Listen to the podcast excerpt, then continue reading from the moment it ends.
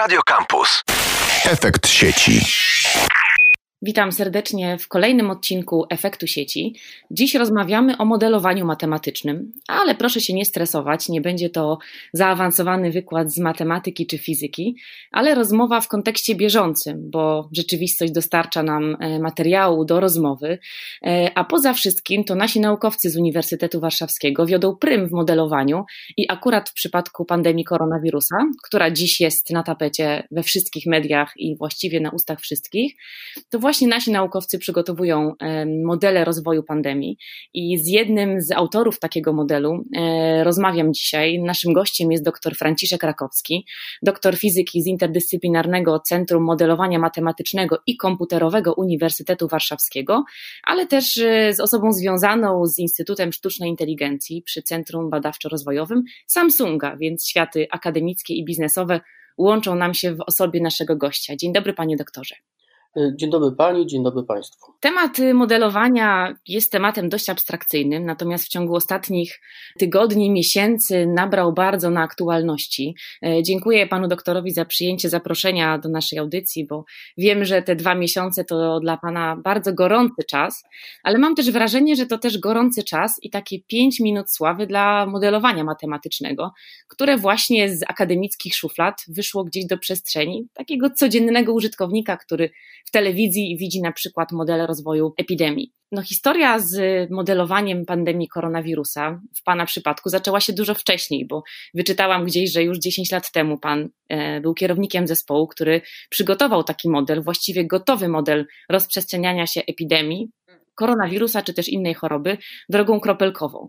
Co się wydarzyło, panie doktorze, z tym modelem później? Ten model trochę w przypadkowy sposób trafił do mnie, projekt. Zaproponowano mi poprowadzenie zespołu, który miałby stworzyć taki model rozprzestrzeniania się epidemii, akurat w tamtym przypadku grypy, ale model jest uniwersalny dla wszystkich chorób przenoszonych drogą kropelkową na terytorium Polski. To był model wzorowany troszeczkę na, na podejściu y, słynnego modelu profesora Fergusona. Y, I idea tego modelu jest y, trochę inna niż te najbardziej powszechne modele oparte o równania różniczkowe. Mianowicie, wiedząc już, że mamy w dyspozycji dosyć duże moce obliczeniowe i, i, techniki obliczeniowe się bardzo mocno rozwinęły, pomysł jest taki, żeby w miarę dokładnie i w miarę realistycznie odwzorować e, całą strukturę socjodemograficzną e, społeczeństwa, włączając w to e, większość miejsc, w których może dojść do transmisji wirusa. Takich typowych miejsc jak gospodarstwa domowe, sklepy, szkoły, zakłady pracy. Gdyby się to udało odwzorować, no to Później, licząc prawdopodobieństwo zakażenia każdego dnia ze względu na spotykanych ludzi w tych, w tych kontekstach, udałoby się przewidzieć rozwój epidemii. I faktycznie mhm. taki model powstał. Pracowaliśmy nad nim no, przynajmniej 3 lata. Opisywał y, rozprzestrzenianie się epidemii grypy na społeczeństwie polskim. Troszeczkę na tyle, ile się dało, był weryfikowany i kalibrowany do tych y, krzywych epidemiologicznych publikowanych przez PZH dotyczących epidemii grypy, no ale tak naprawdę w tak zwanym boju, czyli w praktyce takiej, jaką mamy teraz, nigdy wcześniej takie modele nie były weryfikowane i nasz też. Także to jest taki no, test y, oblatywacza, że się tak wyrażę, jeśli chodzi o modele matematyczne dotyczące epidemii. No i dziś jesteśmy już dwa miesiące y, zaawansowani w pandemii koronawirusa, niestety. I co można powiedzieć? Czy koronawirus zachowuje się tak, jak y, Państwo przewidzieliście w tych modelach? Czy udało Wam się dobrze rozgryźć istotę przenoszenia koronawirusa na przykładzie na przykład Polski? Model opiera się o wiele parametrów i oczywiście jesteśmy w stanie tak dopasować te parametry, tak skalibrować model, żeby trajektorie, które widzimy w naszym modelu, podążały tymi ścieżkami, które są obserwowane w rzeczywistości. Pytanie jest takie, jaka jest siła predykcyjna tego modelu. Na pewno w skali krótkoczasowej jest całkiem niezła. Też użyteczność tego modelu jest całkiem spora, ponieważ możemy badać wpływ różnych obostrzeń na skalę dynamiki, w szczególności też y, lokalnie, czyli regionalnie. Możemy na przykład zamknąć przedszkola w jakimś dużym mieście i zobaczyć, jaki to będzie miało wpływ na dynamikę epidemii przy poziomie takim, na którym w tej chwili jesteśmy. Także to są jakieś takie wskazówki, które ja osobiście uważam za dosyć wiarygodne. Natomiast trzeba pamiętać, że te modele, mm, że dalej w nauce poruszamy się w tym paradygmacie poperowskim, prawda, czyli hipotetyczno-falsyfikacyjnym. Mamy pewną hipotezę, mamy pewien model, no ale później go się y, próbuje falsyfikować. No i o ile z doświadczeniem, nie wiem, fizycznym, czy chemicznym, czy jakimkolwiek innym jest tak, że rzeczywiście jest y, pewien układ eksperymentalny, kontrolowany, w którym ta hipoteza może być falsyfikowana i powtarzana wielokrotnie, no to o tyle społeczeństwo i, i, sytuacja pandemii nie jest takim układem, dlatego, bo nie mamy, nie wiem, 50 planet, na których możemy przeprowadzić eksperyment z pandemią i być mhm. pewnym, że, taka, że taki model będzie, będzie doskonały. W związku z tym troszeczkę ufamy temu, że y, nasze ogólne zdolności, nasze jako naukowców, jako ludzi, którzy posługują się modelowaniem innych układów niż społeczne, są na tyle już duże, że nie jesteśmy zbyt daleko od y, wiarygodnego modelu rozprzestrzeniania się epidemii. Jakie elementy należy wziąć pod uwagę, żeby skonstruować taki możliwie wiarygodny model? Powiedział pan doktor o na przykład strukturze socjograficznej, czyli pewnie o tym, jaka jest gęstość zaludnienia danej społeczności, pewnie o tym, jak jesteśmy rozmieszczeni, czy też z kim wchodzimy w relacje, jak wyglądają te nasze sieci. Czy są jeszcze jakieś czynniki, które taki model musi uwzględniać, żeby być możliwie trafny w swoim pomiarze? Tak, zasadniczo mówi się o, y, czy my mówimy o kilku obszarach parametrów, które uwzględniamy. Pierwszy obszar to jest obszar struktury socjodemograficznej, czyli takiej zastanej, jaka, jaka jest. Czyli ile jest gospodarstw domowych, jaka jest gęstość zaludnienia, ile jest zakładów pracy, jaki jest rozkład licznościowy tych zakładów pracy, jaki jest rozkład licznościowy gospodarstw domowych. To są dane, które można pozyskać, no powiedzmy, z urzędów statystycznych, a jak nie, no to na drodze jakichś badań kwestionariuszowych, no w każdym razie jakoś zbadać tą strukturę socjodemograficzną. Druga dziedzina parametrów, no to są parametry, które opisują przebieg choroby. Choroba COVID-19, zresztą podobnie jak inne wirusowe choroby, wyróżniamy w niej kilka stadiów, etapów. Pierwszy etap, który jest w modelu, to, to jest etap, kiedy nie jesteśmy jeszcze zarażeni, czyli jesteśmy susceptible, czyli podatni. Później jest taki etap, y, gdzie już mieliśmy kontakt z y, patogenem i dokonuje się inkubacja, czyli namnażanie tego wirusa w naszym organizmie, ale jeszcze nie zarażamy. Trzeci etap no to jest etap, y, kiedy już jesteśmy infekcyjni. No i ten trzeci etap też może przechodzić, przebiegać w dwóch rodzajach, no albo z symptomami, czyli objawowy, albo bezobjawowy. No i teraz, no, chociażby, żeby opisać dobrze te etapy, trzeba mieć sporo danych, czyli trzeba wiedzieć, ile trwa czas y, inkubacji, ile trwa czas y, infekcyjności, y, jaka jest infekcyjność dla osób z objawami, a jaka jest dla bezobjawowych, czy to są raczej, lepiej to wyrażać rozkładami, czy, czy można przybliżyć to za pomocą jakichś parametrów statystycznych typu mediana czy, czy średnia i takich parametrów y, też nie jesteśmy pewni obecnie. Zakładamy pewne wartości, śledzimy literaturę właśnie może bardziej nawet medyczną czy medyczno-epidemiologiczną w tym obszarze. Natomiast myślę, że, że już po, po tej pandemii takie y, dane będą znacznie bardziej publikowane i znacznie bardziej dostępne dla, dla modelarzy niż jest to w tej chwili. Brzmi jak układanie pięciu tysięcy puzli na podłodze, kiedy połowa z nich jest zakrytych i właściwie nic nie wiemy. Możemy gromadzić jakieś intuicje i rzeczywiście brzmi to bardzo skomplikowanie, ale też bardzo wiarygodnie, bo pan doktor mówi o konkretnych danych, które gromadzicie i na tej podstawie tworzycie wizualizacje czy modele, więc można by było ufać tym modelom w 100%. Natomiast moje kolejne takie zwątpienie jest związane z tym, że tych modeli czy prognoz rozwoju chociażby COVID-19 jest bardzo wiele i patrząc na niektóre z nich, one się co najmniej wykluczają, to znaczy te punkty krytyczne według niektórych modeli miały przypaść na e, początek kwietnia, według jednego zagranicznego modelu był to dokładnie 20 kwietnia po Wielkanocy. Teraz słyszymy raczej o czerwcu czy o lipcu. Skąd bierze się tak duża rozbieżność tych modeli? No bo przesunięcia nie są minimalne, tylko faktycznie właściwie o pół pandemii można by było powiedzieć. Większość słuchających czy większość ludzi chciałoby przede wszystkim od modeli matematycznych usłyszeć, kiedy będzie y, ta słynna kumulacja, ten pik epidemii i kiedy to się skończy. To wynika troszeczkę z pewnego uproszczenia. Po pierwsze, nie to jest najważniejsze w y, studiowaniu modelowym epidemii, kiedy będzie pik. A po drugie, tego piku często nie da się przewidzieć, ponieważ on bardzo silnie zależy od y, obostrzeń, które będą nakładane i obostrzeń, które będą zdejmowane. Gdybyśmy mieli populację bakterii, prawda, która jest zakażona jakimś patogenem albo jakiś mały zwierzątek, które nie zmieniają swojego zachowania w trakcie biegu epidemii, no to byśmy, myślę, dosyć dobrze mogli przewidzieć modelem matematycznym, jak będzie przebiegała epidemia wśród takiej populacji prostych organizmów. No ludzie, jak wiadomo, prostymi organizmami nie są mhm. i też zmieniają swoje zachowanie w trakcie epidemii i też pojawiają się kolejne obostrzenia. Ciężko, znaczy nie da się po prostu, nie da się uwzględnić w modelu tych wszystkich obostrzeń i, i zachowań ludzkich. Czyli to, co można zrobić, no to można badać różne scenariusze, co by było gdyby. To znaczy, jeśli będzie obostrzenie takie, no to jak to wpłynie? Jeśli będzie obostrzenie takie, to jak to wpłynie? Jeśli ludzie będą się zachowali tak, to jak to wpłynie? No i ma się taką wiązkę scenariuszy, i, I, na taką wiązkę scenariuszy trzeba, y, trzeba patrzeć, natomiast nie deklarować, że pik będzie wtedy albo wtedy. Znaczy, deklarowanie, kiedy będzie pik epidemii, uważam, że jest y, no, chyba niekompetentne po prostu. Tak mi się wydaje. Chociażby no, teraz mamy taką sytuację, że, że jesteśmy mm, gdzieś w okolicy tak zwanego punktu krytycznego y, przebiegu epidemii, czyli y, takiego punktu, gdzie no, ten współczynnik produkcji jest w okolicy jedynki. Jeśli będzie troszeczkę nad jedynką, to ta epidemia będzie się rozwijała. Jeśli będzie troszkę pod, no to ona będzie y, spadała.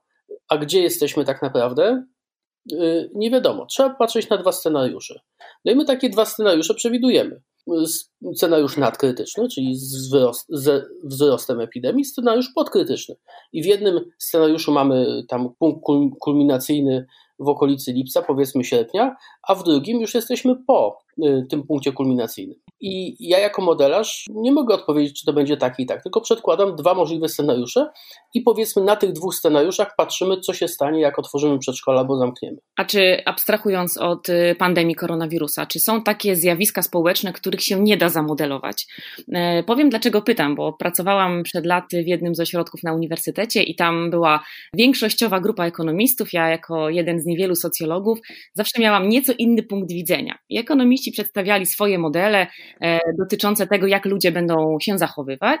No i rodziło się we mnie takie humanocentryczne przekonanie, że jest tak w środku taki człowiek i ten człowiek być może nie jest hiperracjonalny, być może nie jest w ogóle racjonalny i być może w ogóle nie zachowa się tak, jak ten model przewiduje. To, co powiedział pan doktor, no, ludzie niekoniecznie są do ujarzmienia w takich, e, w takich modelach. I wtedy zastanawiałam się nad tym, czy są jakieś takie zjawiska ludzkie albo mniej ludzkie, których po prostu nie da się zamodelować i nie da się przewidzieć. Człowiek się zakocha, człowiek czegoś nie lubi, człowiek podejmie decyzję, która niekoniecznie jest racjonalna. Czy to jest dla Państwa jako modelarzy, używając tego żargonu, którego użył Pan doktor, problem, taki człowiek, który jest nieracjonalny? Jest to niewątpliwie wyzwanie. U nas y, na pokładzie, czyli w zespole, jest y, osoba, dr Rafał Barczu, który jest po prostu psychologiem społecznym i on zawodowo zajmuje się postawami i działaniami, które podejmują ludzie w różnych skrajnych albo mniej skrajnych sytuacjach zdrowotnych czy, czy różnego rodzaju zagrożeń. Oczywiście jest to badanie trudne i takich badań nikt jeszcze nie integrował. One się toczą, wiadomo, na wydziałach psychologii społecznej, natomiast takich badań czy wyników takich badań nikt jeszcze nie integrował z modelami epidemiologicznymi. Wiemy z jakichś tam doniesień, że około 15% społeczeństwa raczej niechętnie stosuje się do obostrzeń i zaleceń administracyjnych no ze względu na swoją postawę światopoglądową. No, głęboko nie ufają e, systemowi, czy są antysystemowcami. W związku z tym my, my możemy założyć, że przynajmniej 15% społeczeństwa nie, nie będzie posłuszne zaleceniom administracyjnym. Natomiast wydaje mi się, że to jest znacznie głębszy temat, głębszy, głębsze pole do, do przebadania, bo te postawy mogą być różnorakie i wielowymiarowe. No i myślę, że zastanawiamy się tak naprawdę, w jaki sposób to opisać, ująć i jak to przełożyć na język naszego modelu. Ja tutaj się w pełni zgadzam, że to nie, nie jest temat łatwy i że, że człowiek często jest nieprzewidywalny.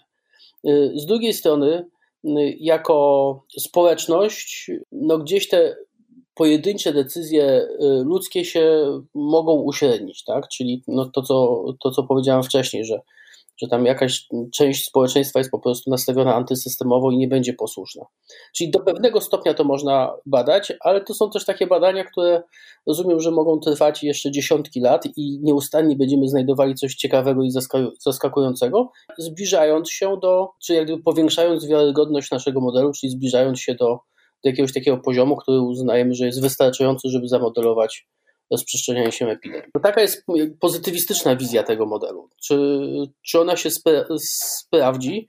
No to zobaczymy, tak? No ale jako naukowcy taką pozytywistyczną wersję rzeczywistości zakładamy, no bo nie mamy innego wyjścia. Panie doktorze, to jeszcze ostatnie pytanie na zakończenie, bo myślę, że to jest kwestia, która nurtuje wszystkich słuchaczy i nas na pewno też tutaj rozmawiających co dalej z koronawirusem w Polsce i patrząc na Państwa dane i na to, co udało Wam się zgromadzić, jaka przyszłość nas czeka w przeciągu najbliższych y, miesięcy czy tygodni? Co można dziś powiedzieć? Wydaje mi się, że sytuacja jest taka, że my jako społeczeństwo y, nadal nie nabyliśmy tak zwanej odporności stadnej, czyli jest zdecydowana większość osób podatnych niż y, uodpornionych, co oznacza, że dalej znajdujemy się w takim stanie, że wybuch czy odbicie epidemii jest, jest możliwe. Ważne tutaj są badania seroprewalencji, które się toczą, które wskażą, ile procent społeczeństwa ma wykształcone przeciwciała specyficzne dla, dla koronawirusa.